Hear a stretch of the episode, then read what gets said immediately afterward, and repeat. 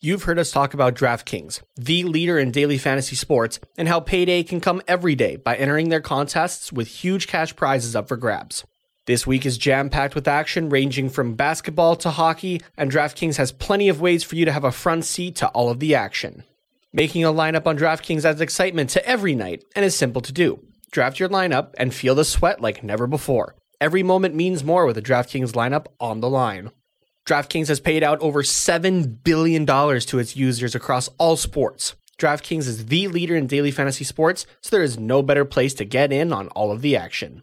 Now that you know how to play, download the DraftKings app and sign up using code THPN. New users will get free entry with their first deposit. That's code THPN, as in the Hockey Podcast Network, to get a free entry with your first deposit, only at DraftKings. Minimum $5 deposit required. Eligibility restrictions apply.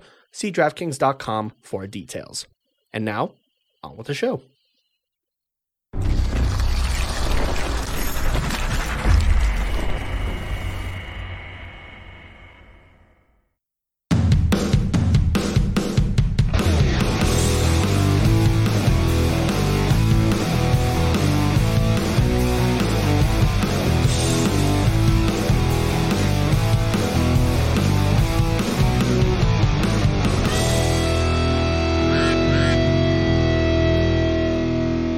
Hello, Ducks fans. Welcome to another episode of the Quack Report with Carter and Nate. We are here to talk Ducks hockey and everything else we can until the end of the season. How are you doing today, Nate? There's a Ducks game on tonight. I'm kind of skeptical about it. Yeah, I'm a little tired. I stayed out pretty late last night, not gonna lie. Yeah, that's about it. I know we played NHL until about, what was it, 2:30? Yeah, 2:30. Yeah. I guess I went to bed at around 3, so I mean, it hasn't been the latest I've been up lately, but... Yeah, that's still pretty late. People that, have to get up and go, be at work by 8, so they have to get up at, 6 or whatever, are probably rolling right now. Like, yeah, exactly. Well, I mean, I guess when, you're finished school, don't have a job yet, you're able to sleep in until 11 o'clock. That's a normal day, right? Because if you were to, say... put my wake up to 8 o'clock. If I stayed up the same amount of time, I'd be going to bed around midnight. So yeah, makes sense. It's just my time is just a little shifted right now. So yeah, it happens. Whatever. But, yeah, we have been playing a lot of late night shell, but for the most part, it's been fun. At least the last few nights as well. We've our team's been on a bit of a roll. It's been nice. Yeah, last night we were to actually have a club win for once that we follow. Yeah. No shit, hey. Yeah, we were undefeated until our very last game, which wasn't why we quit, but we made it to the finals in a threes eliminator tournament, and that was we lost that one quite awfully, might add. I think it was 8-0. Yeah, we went 7-0, yeah. And it only goes up to 7. But we played 4 3v3 games last night and went 4-0 in those. And not too bad. It's always fun when that happens. And from the GM captain, myself, putting up 31 points in 4 games. No big deal. That first game I had a hat trick and 7 assists. I was more the playmaker in that game, which I'm more the finisher, but it was good. I had been working on my passing a little bit earlier before everybody hopped on, and just playing on Pro-Am and that sort of thing, just trying to set up guys and everything like that. And then, I think I had a hat trick in at least every game, but the other one went the other way. I had 6 straight goals before one of our guys put it in on a penalty shot. We were just no, you broke my streak, man. Come on. Oh, but it was funny though, because then after all those goals, then I was able to set up everybody else because all 3 players would converge on me. And then I just passed it off to somebody. Somebody was open, yeah. Yes, it was just open. You guys would just walk in and score. It was great. Yeah, it's good times. It also helped that we played the same team for 3 of those 4 games, that we just kept getting mashed with them. And we were like, okay, we'll continue to play it. But, ready for them to back out, especially after the second game because, we smoked them again. It wasn't close games really by any means. The first one was pretty close. I'll give him that. Yeah. Well, what was the final though? I think for that one, 10-7, something like that. Maybe. Yeah, it was somewhere in there. Like, it was still high scoring, but yeah, it's like pretty close in terms of online, especially when you kind of give up in the last couple minutes. Yeah, at least for that first game. Okay, I'll say that first game was close. The other two were not close whatsoever, though. No, there was surprise. The second one I remember was 12-2. Yeah, I was surprised that they played that third game even. And, I mean, there wasn't really anyone else online, so if you want to play a game, that's really your only option at 2:30 in the morning. I'm not normally the one to send messages or that sort of thing, and I wasn't trying to be a dick necessarily about it. Bullshit. I wasn't, but I did message one of the guys on the team, and I said, thanks for the 3 wins. Did you get a response to that? I never got a response. Yeah, I'm not surprised. I'm so toxic sometimes. I'm not trying to. I'm not. Britney Spears wrote a whole song about you. Thank you, Britney. No, I don't normally do that or whatever, but it was more like that, the fact that they easily could have just backed out, right, and not played us, gone to play threes or something else as well, right, or tried to get a match with another team, but they just kept going for us, and so I was just like, okay, well, thanks for the wins, because. Like, our record was horrible for the first little while. Mm-hmm. Our team kind of has figured it out, right? And I think, like, to show you how bad we are, like, we're now 10 games away from being 500. Yeah. So. Yeah, I think our record now is, I think it's 41-50. Yeah, 41-50-2, I think. And 3. I know it's 3. Yeah, 41-50-3. Yeah. So, and like, and we're just starting to make it close now. I think at one point we were like 6-25-2 or some shit. Yeah, it was rough. Somewhere in there. Like, it was beyond Buffalo bad. It was rough. Speaking of other teams, though, really quickly, and I know we won't get a whole lot into it because nobody cares about this, especially.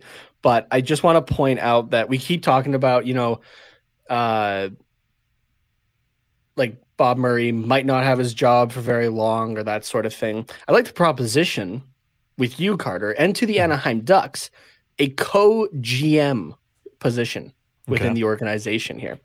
Because I think you and I could set up a pretty good team considering our fantasy going on right now. Yeah, true. Yeah. Both of us made the playoffs. Mm-hmm. I managed to, in the last week, squeak into that first spot. Yeah. And yeah, I guess our playoffs is only the top 4 teams. So you got that last spot, but you were holding second and third for most of the season there. Mm-hmm. So yeah, my team dropped off a cliff in the last few weeks. I'd already clinched, but it I don't know what happened. I just lost to fucking everybody. So so I would like the proposition. I know it's, you know, different, but it's, you know, you have to have an idea of what's going on to do well in fantasy hockey as well. Yeah, so I like the proposition. Oop. Nate Thomas and Carter Potts, co-GMs of the Anaheim Ducks. I could get behind that. You get behind that? I could, yeah. Let's see if anybody else can. Probably that's the question.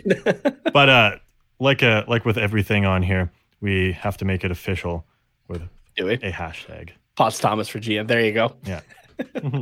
I guess. Let's do it. Oops. I just deleted it. I was going to add an S at the end for GMs, but I accidentally hit delete instead of edit. So there goes that. Oh, well, it works. I don't care enough to make another hashtag for it. So that's fine. That's all good. I think we're okay. I think so too. Yeah. Anything else exciting happen over the last couple of days? Or are you just ready to get into the meat of the episode? I'm just ready to get into the meat of it. Let's go. All right.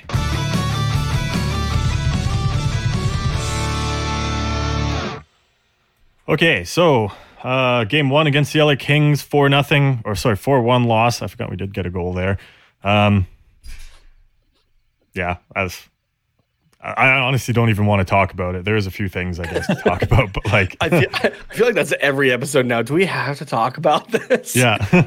Honestly, like, if you just look at the score, 4-1, you think it's a bad game. It was honestly pretty good. It was 2-1 up until a couple empty nets. So it was actually a pretty close game. Just not super exciting. I'm hoping that the other ones get a little bit more emotional. That's when this rivalry really gets me interested. But right now, it's not the most interesting. Yeah, and we are recording this at 4:15 Pacific time. So we're recording this before the second game. So you'll hear about that on Sunday. I guess it'll really be all three games at that point. Yeah. Like the last three, you'll hear about it. So, I mean, hopefully some things change a little bit, but I don't really see a whole lot of change happening. Mm-hmm. I'm okay, honestly. It sounds bad, but I'm okay just to lose these because just current boost our chances of the first overall pick. Well, honestly, though, because right now, as of Wednesday, April 28th at 4:15 Pacific, the Anaheim Ducks are sitting in 30th spot, 49 games played with 35 points. The Buffalo Sabres have played 50 games, so one more, and have 33 points, just 2 points back on Anaheim. Yeah. I don't know if that's the Buffalo Sabres improving or the Ducks just sucking that much more. I actually don't know which way it is. I think it's a little bit of both, because I know the Ducks are on a 5-game losing streak, and I know the Sabres, since their 19-game losing streak, have actually had a winning record. So you mean since they traded Taylor Hall? Yeah.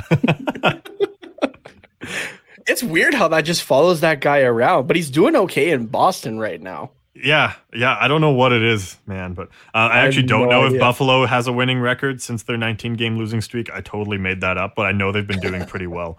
Right now, Buffalo is in a 2-game losing streak. Their last 10, they are 4-5-1 compared to Anaheim's 3-7-0. Okay. Yeah, since that big losing streak, because they ended it against, the Rangers with a 3-2 win. So 1, 2... hold on. How should we do this? 1, 2, 3, 4, 5, 6, 7, 8, 9, 10, 11, 12, 13, 14. So, they've played 14 games since their losing streak, and they've won 6 of them. So, I guess I'm a big old liar. Big fat liar there. I hope the audience really enjoyed hearing Carter count. Yeah. Just in general. I feel like we need to have... Because it was like Patrick Kane for his 1,000 points counted to 1,000. It was like a way to help people sleep. Like it's one of those things. I think we need Carter counting to 1,000. Yep. Yeah, that'll be an off-season episode. Yeah, just exactly. No context, no intro music. I'll just start counting. Just 1, 2, 3, 4. Every once in a while, I'll just scream a number. Yeah, 3, 4. 5, 6, 7, 8, 9.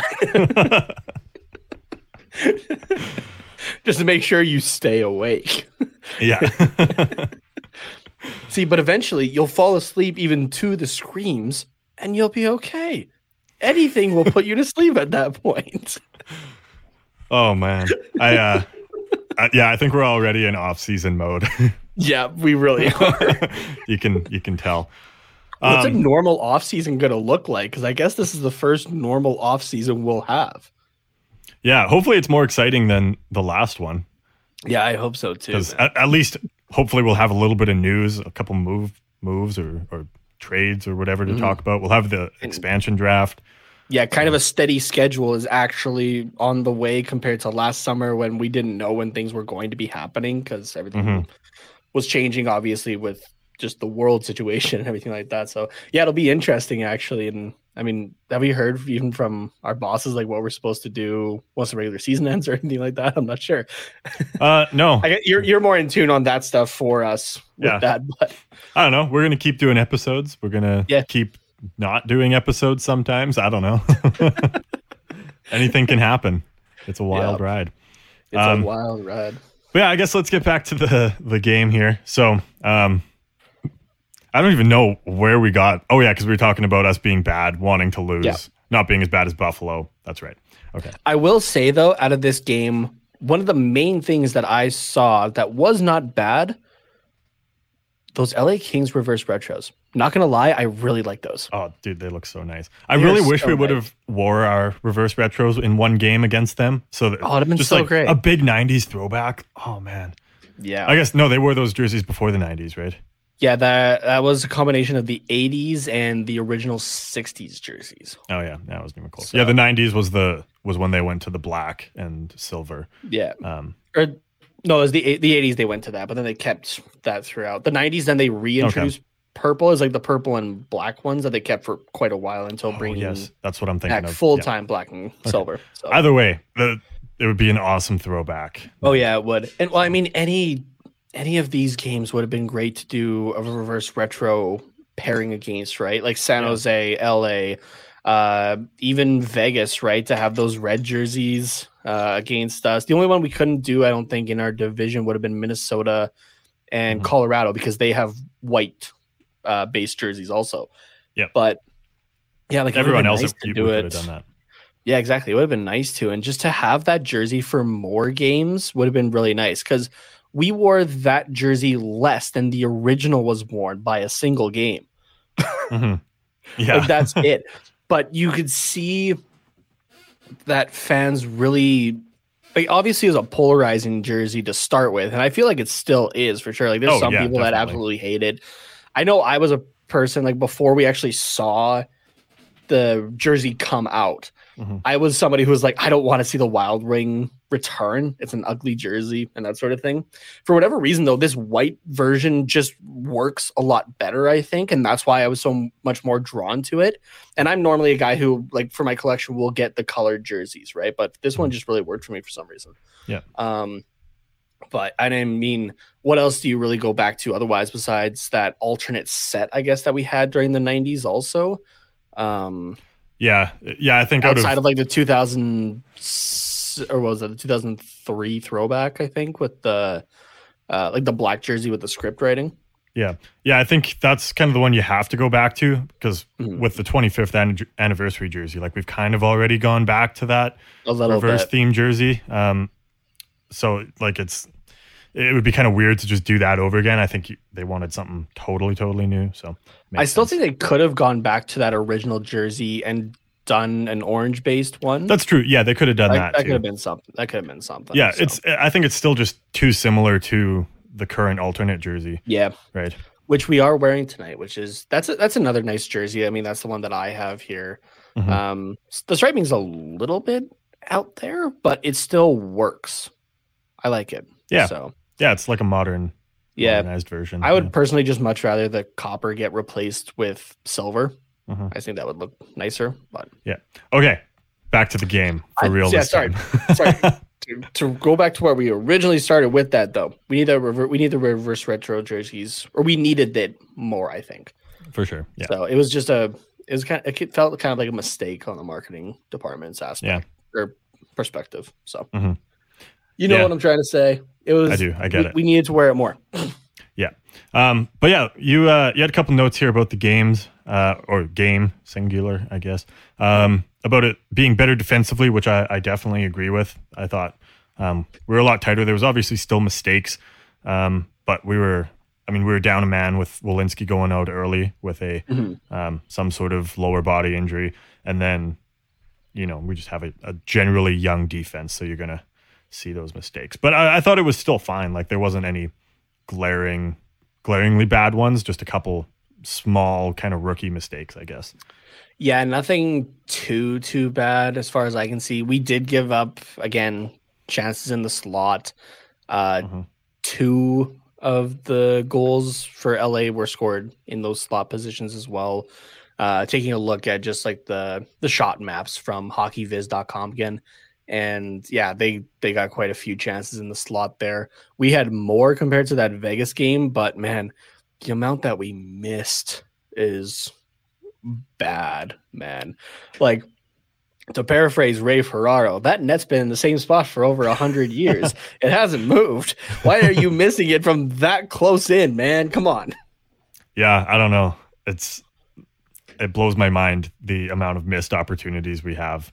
Yeah. Where it's like, okay, that should go in, and then it doesn't. It's pretty insane, honestly. Yeah, like our only goal came from a blast from Jamie Drysdale at the point. Yeah, which I'm looking forward to more of that. That's for sure. Oh yeah, for sure. Yeah, you got a little bit of a. Yeah, I got a glare. Streak. Yeah, notice that. I think it's got to just be the angle that it's coming in. It's just the sun, but I have my blinds closed. There's nothing I can do about this right now. Oh, no. You just got to deal with it, I guess. Oh, God, that made it worse. Oh, there we go. Yeah. You're going for the old lens flare. Yeah, you cinematographer, you. Oh no, it's already coming back in the new. God damn it! You just got to own it. Yeah, I just have to own it at this point. Someone get JJ Abrams off the stream, please. Jesus Christ. I told Dylan and Isha we didn't want to hire him as a director, but here we go. Here we are. He told me to set it here, and I'm just not fit. Like, how? It's already that much. Jesus Christ. I guess this is why we don't record in the middle of the afternoon. Yeah, not normally. I guess it's early evening. Yeah, it's 5:30 here. Jeez. Yeah. Mountain time, man. Yeah. Yeah, do you really have anything? We have to make up. We have to just go with it. You've got to deal with it. Yeah, you're just going to look real fancy for the rest of the episode. I'm just looking good, looking pure. Far from, but I'm looking it right now. Yeah, I don't think you can swear right now. I think there's some holy stuff going on. Yeah, we got to keep it clean until that disappears. I don't even know where it's exactly come. Oh, there it is. Oh, right there.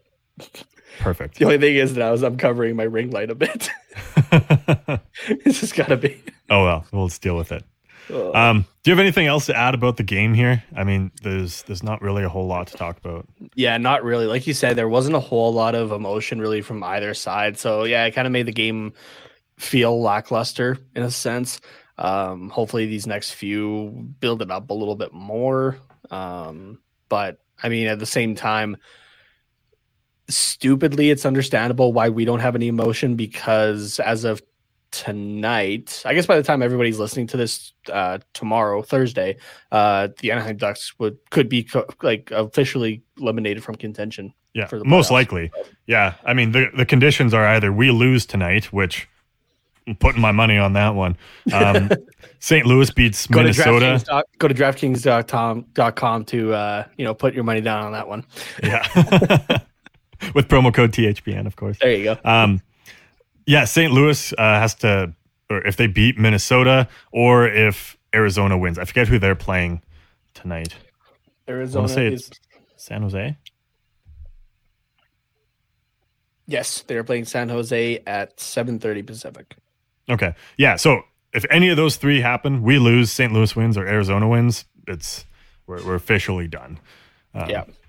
Knowing how the rest of the season has been going, we're going to hit all three. It's just to be sure. Probably, yeah. Arizona will win, St. Louis will win, and we will lose. Yeah, so, yeah, like you said, it's understandable why there's not really any emotion here. Like, it's pretty obvious that we're not making the playoffs. Sucks, so. But yeah.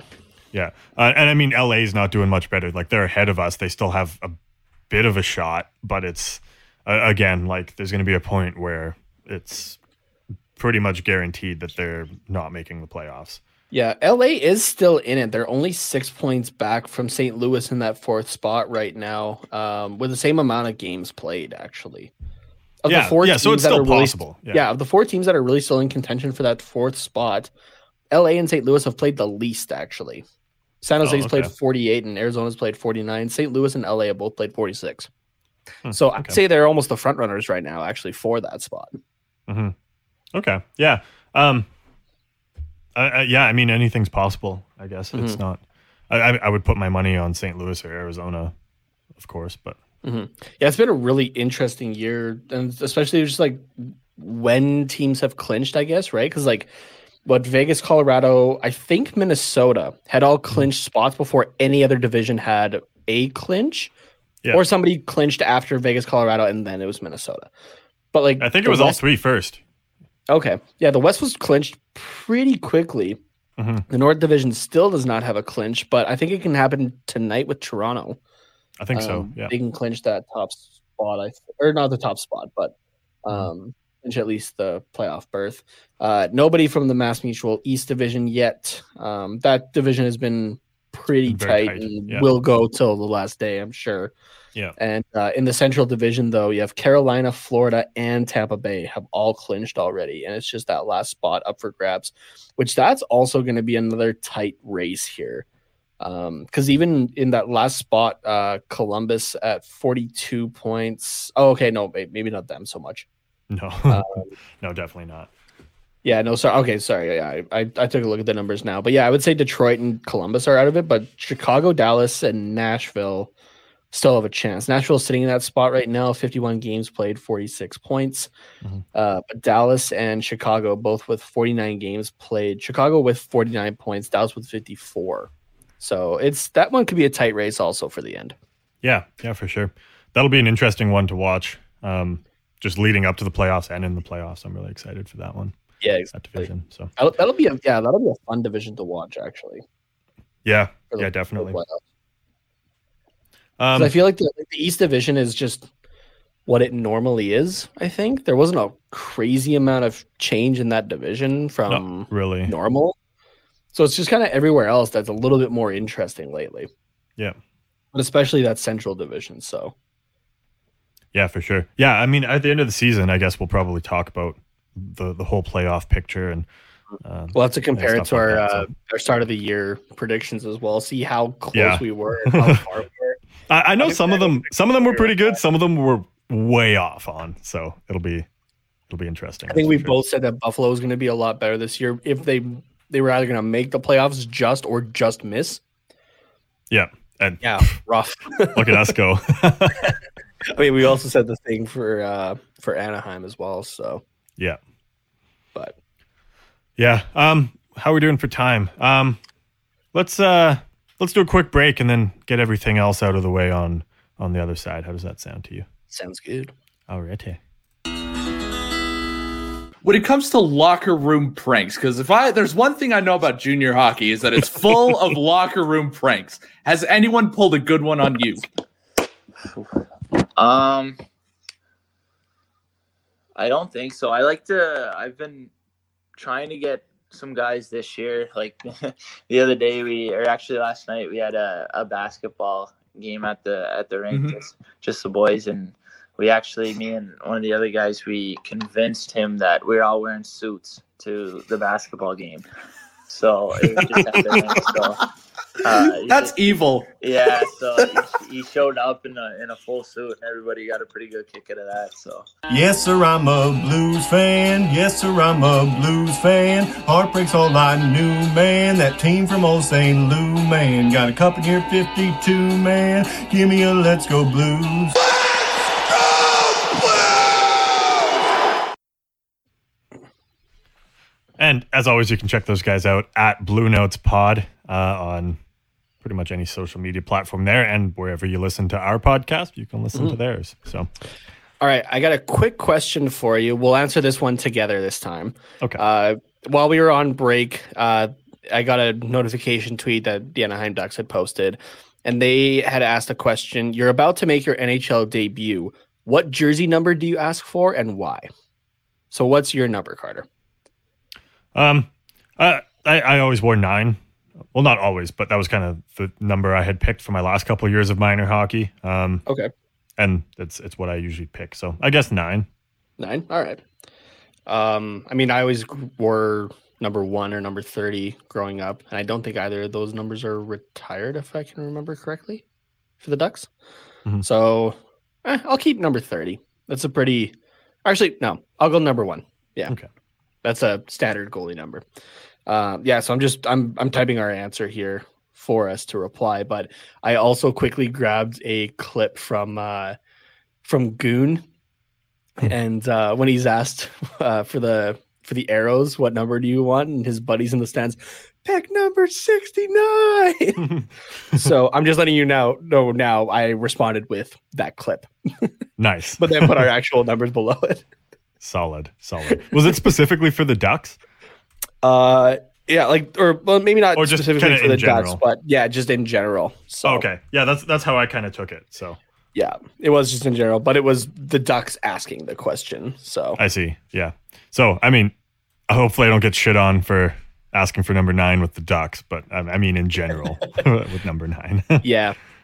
Yeah, I guess with the Ducks you aren't able to wear that number. That's retired for Mr. Korea. Yeah, exactly. So, but. All right. Yeah. Sorry. I just wanted to ask that while I had you here. Yeah. Yeah. That's fair. All right. So we got a couple other things to get through. Let's start with this one since we kind of already dipped into the news bit here. So the reverse retro jersey. This is something that someone somebody pointed out on Reddit, on the r/Anaheim Ducks one, user Camshaft92. I don't know if you saw this already, Nate, but did you notice the inconsistency with the reverse retros for the both times that the Ducks wore them this season? I know there's an inconsistency between the retail and what they wore, but do you know what that is? Like between the retail and retail and what they wore, yeah. It was the lettering actually, because the nameplate. Yeah, the nameplate. It was I think originally arched, but for retail they had to make them straight across. Yeah. Yeah. So yeah, that's the same thing. But they did actually change it in the second game. There's a screen grab here, which I will try and hold up nice and close. I don't know if you can see that. Oh yeah. So they did straighten it out themselves as well. Yeah, and that was for the second game. So, but yeah, it's I think it's mostly because of those inconsistencies between the retail and what they wore. So, yeah, that's interesting. All right. Yeah, I just wondered if you'd picked up on that, but I guess you kind of had already, just not between the two games. So yeah, it wasn't between the two games, but I knew that for the retail and what they were wearing. So yeah, I saw that on Reddit and wanted to have one up on you. Be ahead of you in the jersey game. So yeah, there's not too many teams that have changed their jerseys or aspects of their jerseys midway through a season. Like I know the Pittsburgh Penguins did a complete uniform change, going to like the now iconic black and gold from the blue and white that they had before. They did that mid-season. It was in like January or something like that. Oh, weird. And I think the Flames did something similar to like the nameplate type thing. They originally had black writing on their red jerseys with the black C from like 2004. But that only lasted, I think, a few games, and then they changed it to white writing. But the numbers stayed black. But that's really the only times I can think of changes midway through a season to a uniform like that. So. Yeah, I guess it probably wouldn't happen very often. So. Yeah, but no, I thought that was kind of interesting for it is Jersey for sure. Nuts out there. But last thing I guess was on the clock, which you had come up with this week, and you'd made a post about it. So I'll let you take this away. Yeah, so it sounds like Patrick Roy is exploring and return to the NHL in a head coaching position once again. He coached for 3 years with the Colorado Avalanche. Took him to the Stanley Cup playoffs in one of those years. The other one was one of the worst seasons in Colorado Avalanche history. And that was during a weird time as well. Like, I think that was like early in the Matt Duchene stuff and everything like that too. It was a little bit odd. But I mean, as Ducks fans, I think the thing that we'll most remember from his time in Colorado was that season opener, the 6-1 loss that we had to the Avalanche, and Patrick Roy and Bruce Boudreau getting into it. And Patrick Roy, knocking over the stanchion that separated the two the two benches. So, yeah. But yeah, so I retweeted this from the pro shop at Coho Hockey. I don't know if they actually have any affiliation to what was Coho actually, or if they just were able to grab the name and that sort of thing. But they popped up quite a few times here, at least on the feed. So, yeah, I retweeted. Just this possibility. They were asking, like, where do you want to see him end up? So I retweeted it on the Quack Report saying, do you want to try him in Anaheim? Like, to our fans, right? Yes or no, and to sound off in the replies as well. So we can do our 30 seconds, and then I can read through some of these comments, or do you want me to read through the comments first? We can do our 30 seconds first, if you want. Okay, sounds good. Do you want to go first? Yeah, sure. All right, let me get a clock up here. Sounds good. All right. Timer. No, not 6 minutes. We want 30 seconds. Yeah, I don't think I could go that much about Patrick Roy, but all right. Are you ready? Yep. Set. Go. Yeah, I mean, I wouldn't mind him. I think he was obviously he was a good player, good coach, too. In terms of goalie coaching, though, I don't think we need a goalie coach. So, but obviously he would be a head coach. So I don't know. I think we might need a bit of a different perspective rather than from that of a goalie. And I think there's better coaches out there, such as maybe Gerard Gallant, or who could achieve the same thing maybe as a hard coach like Patrick Roy. Right on time, that a buy. Yeah. All right. Tell me when to go. Okay. Ready, go. I would like to see him potentially in Anaheim. I mean, I'd like to see almost anybody at this point. I just don't think Dallas Eakins is the guy to do it. I understand that they brought him in for the young guys and that sort of thing, but it worked out better, I think, in the AHL than it does in the NHL. At this point, they're supposed to be, you know, professionals and to be playing at this level. So I see just Patrick Roy as an upgrade, whether it be a small upgrade or a big one. So I'd take a chance on it, sure, if that's the only guy you can get. Okay. Nice timing as well. Yeah, what do the other fans think? I briefly followed the thread and saw a couple no's in there, so I know there is some disagreement. Yeah, it was kind of honestly like a mix, so I feel like it might be good to maybe follow it up with a poll for like a yes or a no at this point.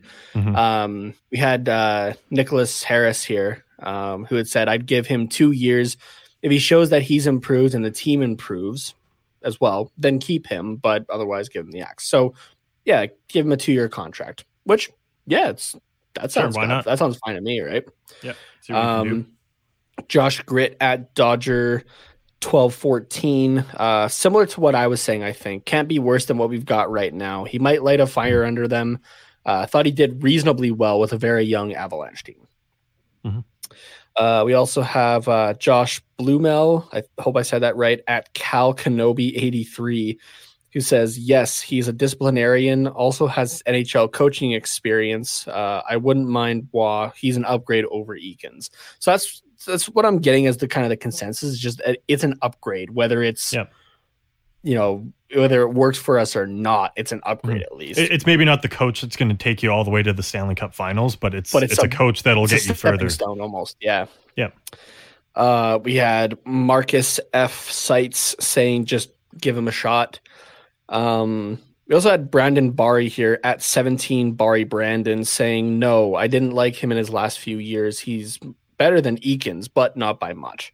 And that was kind of, again, my thing of saying, like, it might not be a huge upgrade, but it's at least an upgrade.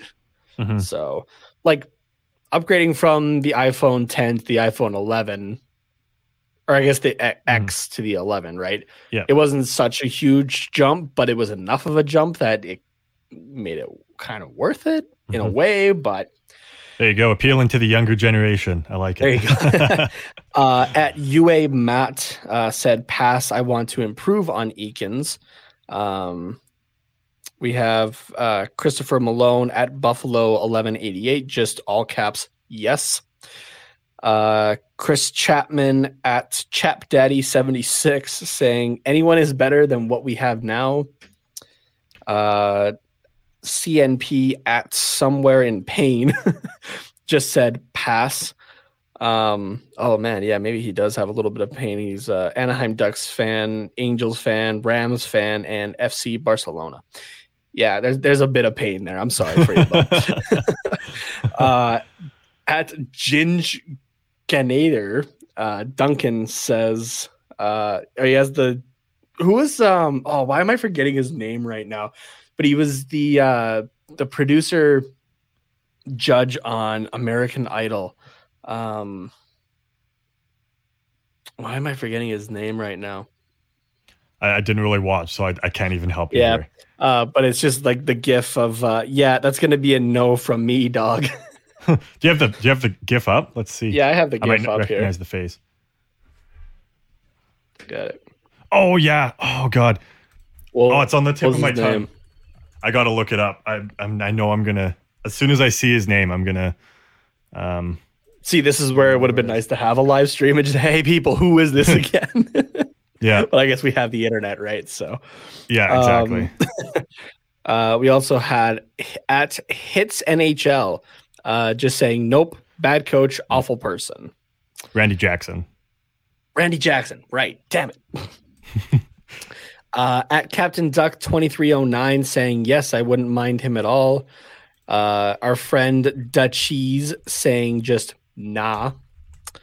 John Arlotti at John _Arlotti saying no. I asked, like, just curious as to why for a few of these that were just like no's. So John had said, I get really bad Torts vibes from him. He'd be a good coach or a GM, but his attitude would drive away players, similar to how Torts has done the same in Columbus. Fair enough. Yeah. Yeah, fair enough. I can see that. At Django X Fett, or is that, I guess, just Django Fett. Got it. Saying no, I don't think he's a good fit for Anaheim, honestly, but I guess I could be wrong. Truthfully, anything might be better than Eakins at this point. And that is the consensus here, is just anything better than Eakins right now. Mm-hmm. And I think that just shows how much little faith to no faith that Anaheim fans have in him, right? Yeah. Yeah, for sure.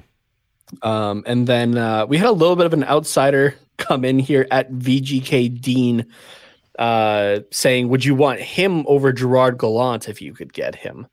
I replied on the Quack Report saying, mm-hmm. personally, no. Like, I would prefer to have Gerard Gallant. I like him as a coach personally. Mm-hmm. But I said that, this could lead to today's discussion. So there's also for sure. I would 100% take Gallant over Wah if given the choice. Mm-hmm. At Call Me K Hart had actually quote tweeted us, and he had a point here. He said, to all y'all saying no, two things. One, he'd be an improvement over Eakins, which I think a lot of people have stressed at this point. Yeah.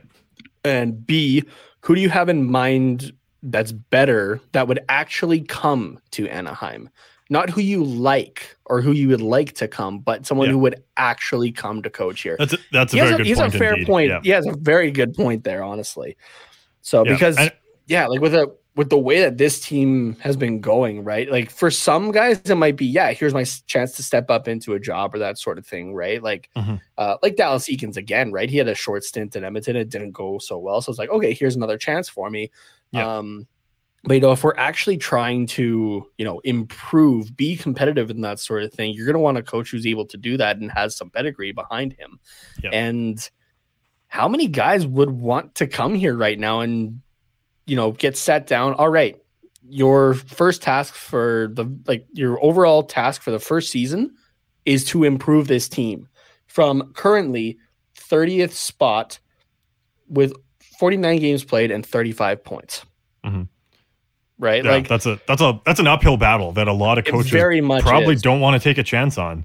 Yeah, especially a guy like Gerard Gallant, where he does have that success in Vegas, and for whatever reason he was let go for whatever differences were out there. But he's probably not going to want to come to Vegas to Anaheim. Yeah, like any team that's looking for a head coach in the offseason, like they're going to want to talk to him. So like we're already kind of at the bottom of the list because we're not that great of a team compared to the 29 of the other 31 teams. Mm-hmm. So kind of just off the top of my head, the two guys that are still available that, one could be a return. The other one is like a new guy, I guess. Mm-hmm. You have Bruce Boudreau, who could return to the Anaheim Ducks, and Gerard Gallant. Right. Mm-hmm. I think if I'm one of those two, the selling, or actually not even the selling point, but the deal breaker for me actually is if Bob Murray is still the GM. Fair enough. Right? Because it's, okay, I can't do what you want me to with what I'm being given by this guy, right? As much as you might try to work it, I feel like it's Bob's way or the highway type deal. Mm-hmm. And like, I'm sure like if, Dallas had some input, because he does understand, the young guys that are coming up and that sort of thing, right?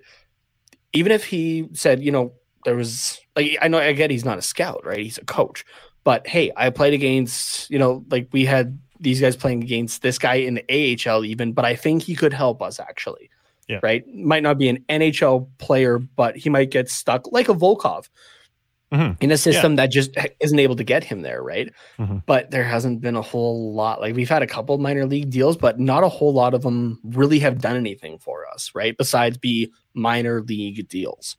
Yeah. Right? I'd say the Volkov one is the biggest one we've had. Yeah. And the only one really that worked out. Yeah. The only, like that, in that sense. So I think that's the deal breaker. But if you're trying to hire a new coach this summer in a guy like Bruce Boudreau or Gerard Gallant.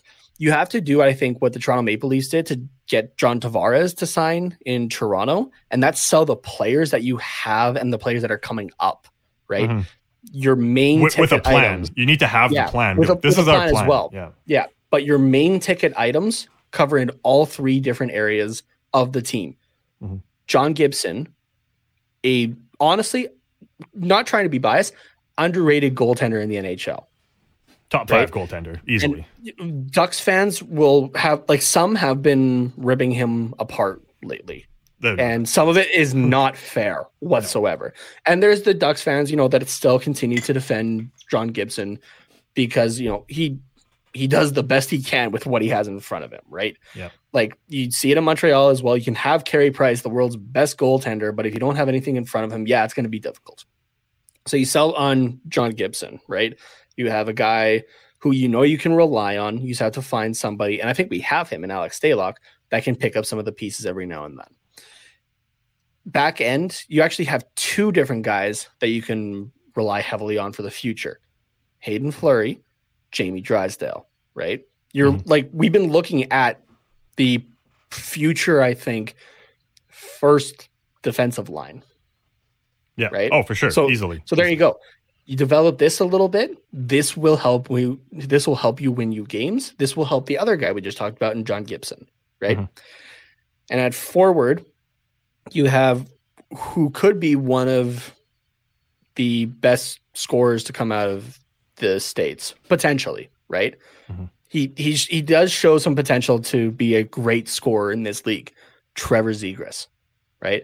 Yeah. Sell him on some of those young guys, what you have in John Gibson and that sort of thing. And then you have the few surrounding cast members, like Max Comtois is going off, right? This is a guy that still hasn't reached his ceiling yet by any means, right? Mm-hmm. He could still score even more, right? Oh, easily. He's not even close to his prime. Yeah. Just needs the help. He's just breaking into the league. Right? Give him 2 or 3 years. Yeah. We have some pieces there. We just need to finish it, and that would be on whoever hopefully the new GM is, right? Mm-hmm. But I think if to try to get a coach to come here, it's okay, this is what you could work with, and we will work with you to get the last couple of things that you think you might need in order to succeed, right? Yeah. Same way that Anaheim and why am I blanking right now, Brian Burke had sat down after 2006 and just said, okay, what does this team need? That would be kind of that final piece. And It was, I believe it was the coach at the time. Was it Boudreau? If I'm not mistaken? Yep. No. Yeah. I think so. I believe it was he. Okay. Now I'm going to double check this actually, cause I want to make sure. Anaheim Ducks 2000. I can't believe I don't remember this off the top of my head right now. Coach. Randy Carlisle. Oh, really? Sorry. Yeah, Randy Carlisle. I thought it was Boudreau. Yeah, I thought it was too. I believe it was Carlisle, if I'm not mistaken, who had said Chris Pronger, right? Mm-hmm. So that's working the upper levels of management and the coaching staff. Sure enough, Chris Pronger got traded to Anaheim from Edmonton, and the Ducks won a Stanley Cup in 2007. Right. Yeah. You have to be able to work both ways. You can't just be a GM. Okay, this is what I'm giving you. Have fun. Make it work. Mm-hmm. Right. It's a two-way conversation here.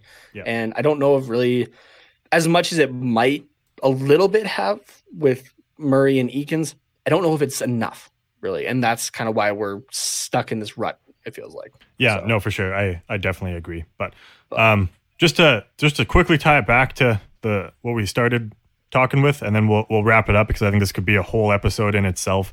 Yeah, really come good. The off season. Basically, I think Patrick Roy is an upgrade, and it might be all we could really get, based off the coaches available and who wants to come here. So I think that was a really great point. I don't remember who you said it was, but whoever quote tweeted us, I think kind of hit the nail on the head there. It was. Here, I'll pull it up again. At Call Me K Hart. Cool. Yeah. No, I think they hit the nail on the head there. So yeah, they really did. So yeah. But yeah, let's move on to the last couple things here. First being upcoming games Friday and Saturday against the LA Kings. Those games both at home at 7 p.m. Pacific time. So, I mean, hopefully it would be nice to get at least one of those so that, and hopefully maybe two in the whole four-game series. It would be really nice to at least go 500, split the series against the Kings here, but or mini series against the Kings here. But also the more losses, the better at this point. Yeah, really.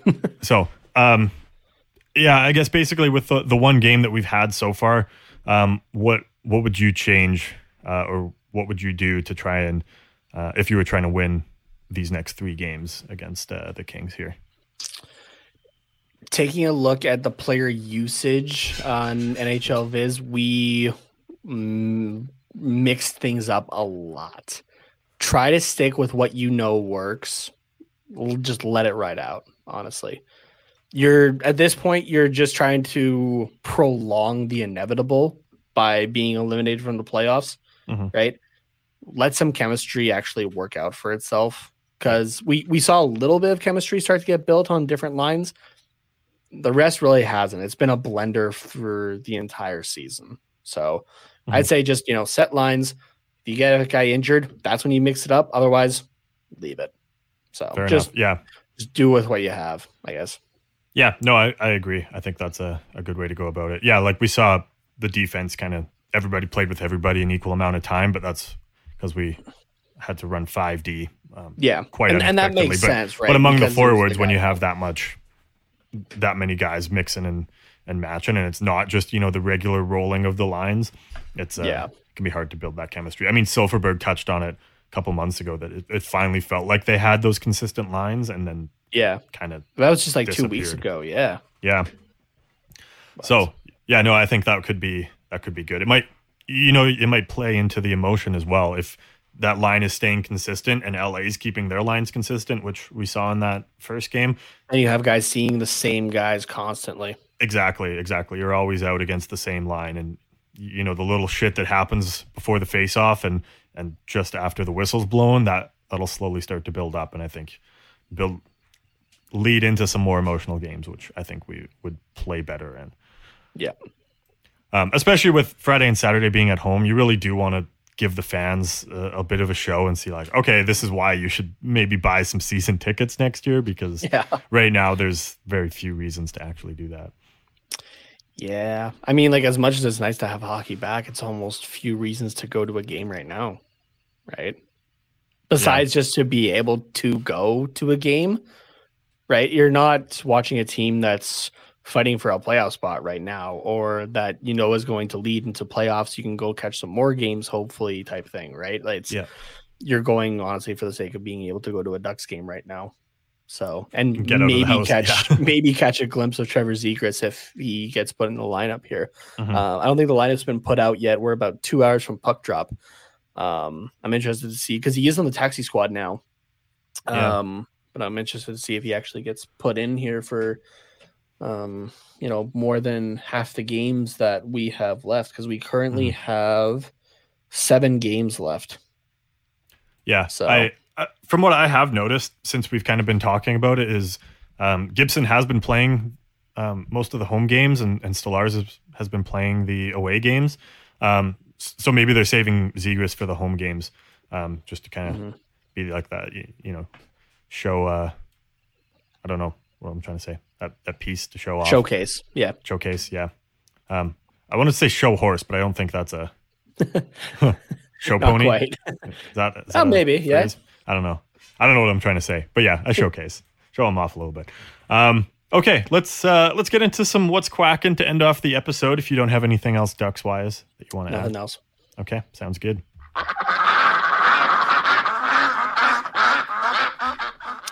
All right, so we can either stray into some very weird territory. Okay. Or we can reminisce a little bit first. Which one would you like to do? Let's get into the let's reminisce. I was going to say let's get into the weird, but it's always hard to pull it out of the weird, so let's sounds good. So these were just like a couple, you know, like TikTok questions that I came across. So this first one, the reminiscing one, is from at Nick the Goalie _1. He's a fun follow, especially for goaltenders, because you he mics himself up and that sort of stuff, and so you just hear him talking and joking around, and that it's very much what I like to do as well. So I find entertainment in it. But so I'll just play the question here. Okay. What was your favorite floor hockey memory in PE class? Oh, that's a good one. It's a good one. Do you have one? I do have one. Okay, go ahead. I'll let you go first. Okay, so I think mine was in grade 9, and yeah, it was the one day in high school, I think, like the entire time I was in high school in phys ed classes, that we got to play floor hockey. So, you know, me, of course, I'm suiting up, like putting on the pads, right? Mm-hmm. And my team's doing okay, but you know, they're doing great defensively, but can't do anything offensively, right? Yeah. And so I'm like, okay, calculated risk. See if anybody else wants to put on the pads for a little bit. I'll go see what I can do. So sure enough, somebody said, yeah, I'll switch with you. So we swap quick, and I go out and score 2 goals pretty quickly. And so we continue on, and I'm like, you know, I'm just buzzing. Mm-hmm. Stick comes up into the not so nice area. I drop to the ground. I'm in a little bit of pain for sure. That sort of thing. Kind of sitting there, and just like as I'm about to get up, the ball comes back towards me, or just like in my general vicinity. I like kind of like on my knee, kind of standing up, get the puck, roof it, and just walk back to the net. I'm like, give me your back. Put up a hat trick after getting canned, and I decided to go back in net. So nice. That's a good one. Either that, or in elementary school, it was every Friday was like free day Friday, basically, but It became literally half the gym was for floor hockey. Mm-hmm. The other half of the gym was for anything else. Mm-hmm. And yeah, I remember that too. Yeah. And it was always myself as goalie, no pads whatsoever. Our school didn't have any. So it's just basically holding a stick. Yeah. And it was my buddies, Reed Anderson and Matthew Clement at the time. It was just the three of us. We would play anybody else who wanted to play against us. And we won every single fucking game. Yeah. Yeah, I bet. That was that's kind of similar to my story. But yeah, it was like the one time of the year where the gym teacher's like, fuck it, you guys can play floor hockey. I don't care. But he was pretty cool. So for the first bit, you know, it was like pretty even, like half and half. And then he picked out like, okay, there's really only 3 guys that actually give a shit about floor hockey on this team. No one else really cares, and they kind of suck. So he put us 3 on a team, and then it was the entire rest of the gym class. And of course, you know, those 3 guys still dominated. Yeah, it was me and a couple other buddies. Just like didn't even need a goalie. Like it was just us dancing around, having a good time. Everyone else not really having as good of a time. Eventually, he's like, "Okay, this was a bad idea," and he just takes one of us and pulls us off. And so then it was 2 against the whole rest of the team. Whole class. Yeah, and it was like a little bit more fair. I believe I was one of the last 2, or no, I think we could switch. I don't exactly remember. I think we could rotate in, and then. And then he pulled the other guy off. So then it was 1 against the whole rest of the class. Jeez. And that was the only time it was actually competitive. But it's for some reason it stands out as being one of the most fun. Mm-hmm. So I had a laugh. I came across a TikTok the other day that was kind of in the same vein of like, you know, we're like the teacher, okay, we're going to play floor hockey today. Mm-hmm. And then it had just like above all the boys in the class, and it's just showing like NHL highlights, like coming onto the ice and everything like that, and ready to go. Yeah. I was like thinking back, and I'm like, yeah, that's pretty much what it was. It was like gym class, but you're like, this is the show. Let's go. Yeah, this is my moment to shine. Come on. Yeah, exactly. And I still remember my teacher in grade 6 was at the time dating, later married, Matt Keatley, who was goaltender for the Mazenat Tigers, and then was a Calgary Flames prospect. and played for their AHL team. He played one NHL game as well, but like I was a big Keatley fan growing up in Medicine Hat, and then so it was cool that, you know, then he was on my favorite NHL team, and then I was being taught by his girlfriend. So she brought him in, actually. He stopped by during one of those games, and so I asked him for a couple pointers and everything like that too, and it was a lot of fun. So yeah, it's good. But I think I got I had a Flames Toque that day, and I got him to sign it. So I still have that somewhere. Nice. Okay, what's your other question? All right, the other one is definitely straying. This is straying into weird territory. That's like Corey and Richie, I think, type weird territory. Okay. So, but I figured it would be funny to ask on this show and just to see what we could come up with here. Okay. So theoretically, if all the Disney princesses had an OnlyFans, who would be making the most? Who would be making the most money if all if theoretically all the Disney princesses had an OnlyFans account? This was a stitch, and this guy had said The Little Mermaid because it was half human, half fish. That they basically have like a monopoly on a weird interest, like a weird fetish. Yeah, see, I was thinking that one too, but I don't think there's enough feet in there for it to you to really get all the feet sales. Yeah, and then like you're like crossing into bestiality a little bit. yeah. Same with Belle too. I think you got to cross that off the list for being a little bit. Oh, that's just if Beast is there, but also that's if he's still Beast or if he's his normal self again. Yeah, I don't know. That's a tricky one. Yeah, I don't know. I just brought up the answer. I didn't have a thought about it. You didn't have a thought either.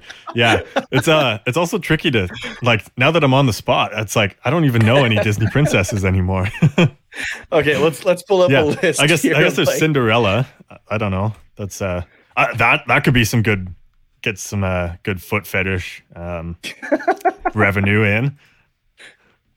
Hey, what is Cinderella sticking her foot in today? Glass shoe, bananas, lemon meringue pie. Oh my God. Okay, so you have like Ariel, Jasmine from Aladdin, Princess Aurora from Sleeping Beauty, I think. Belle from Beauty and the Beast, Snow White, Rapunzel, Mulan, Pocahontas. Is it Merida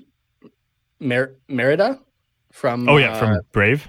Yeah, from Brave. Yeah. I haven't seen that movie, but I just know the joke of like my mother's a bear. Cinderella. Yeah, I mean, like that's a few of them there. So, yeah, I guess you also have like the two princesses from Frozen. What are their names again? Anna and Elsa. Yeah, there you go. Does this count also as what's quacking? Quack Report Unplugged because it's pop culture.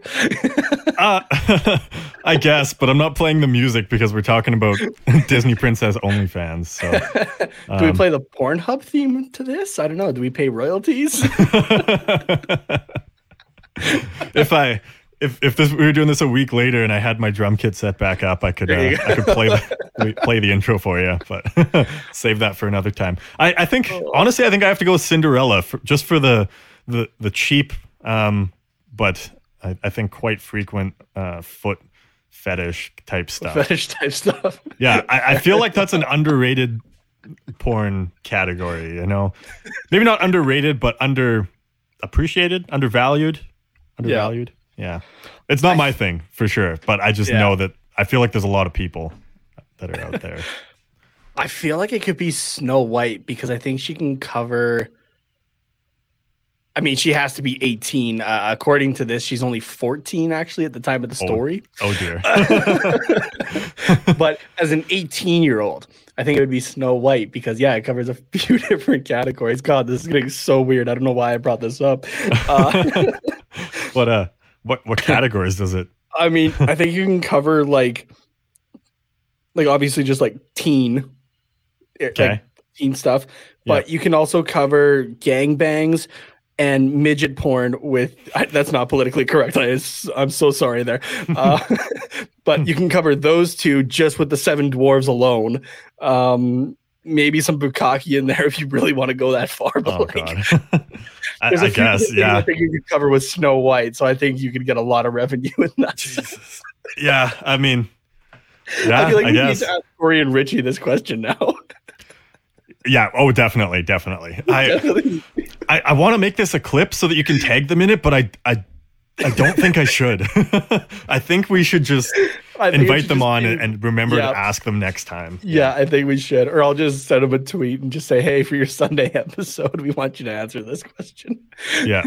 I think that's a good one. But also going back to Cinderella, I think if you take out like the whole princess at the ball sort of aspect, like her day job is just cleaning and yeah. So I guess she got like the hot maid. Yeah, and like, you know, I don't know. I feel like there's the people that are into a dirty woman, you know. Yeah. And sweaty, and you know, you can also sell other things, you know, like undergarments. And I feel like they're that she's got that market pretty locked down as well. If, oh man, I've been cleaning chimneys for the last week and I haven't changed my underwear. Here you go. No, I feel so weird talking about this because now I can't watch any Disney movies. But no, not the same again. I feel like Belle's got like almost like the hot secretary vibes to her, like the hot librarian. Okay. Yeah, I guess. I feel like Jasmine, just because like she's legitimately, not to say that the others aren't, but like, I feel like Jasmine from Aladdin is the most actual princess, Disney princess. So that's just straight up fantasy. Yeah. I'm kind of, I guess it makes sense because she's the chieftain's daughter, but I was kind of surprised actually to see Pocahontas as listed as a Disney princess, but I guess it makes sense. Yeah. Mulan is obviously your Asian, stuff, and I guess maybe some of that royal fantasy as well, I guess, because her dad is a lord, I think, or something like that. Yeah, I mean, she plays a guy pretty well too, so you could also cover the gay porn there if you wanted. Jesus Christ. Okay, I think we're gonna stop that conversation.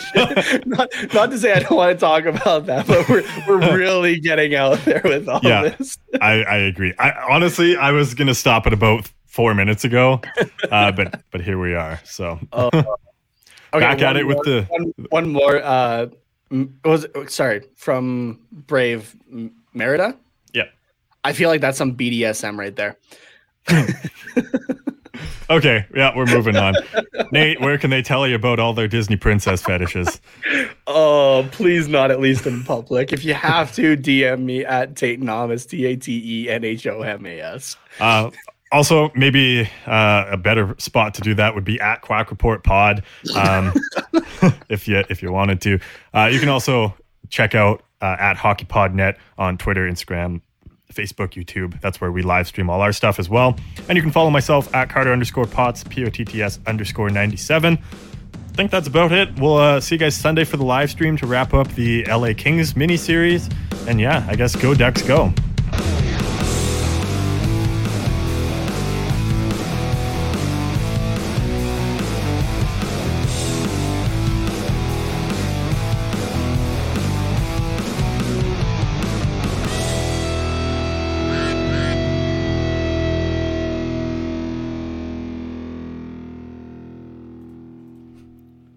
So, cut last 15 minutes of episode.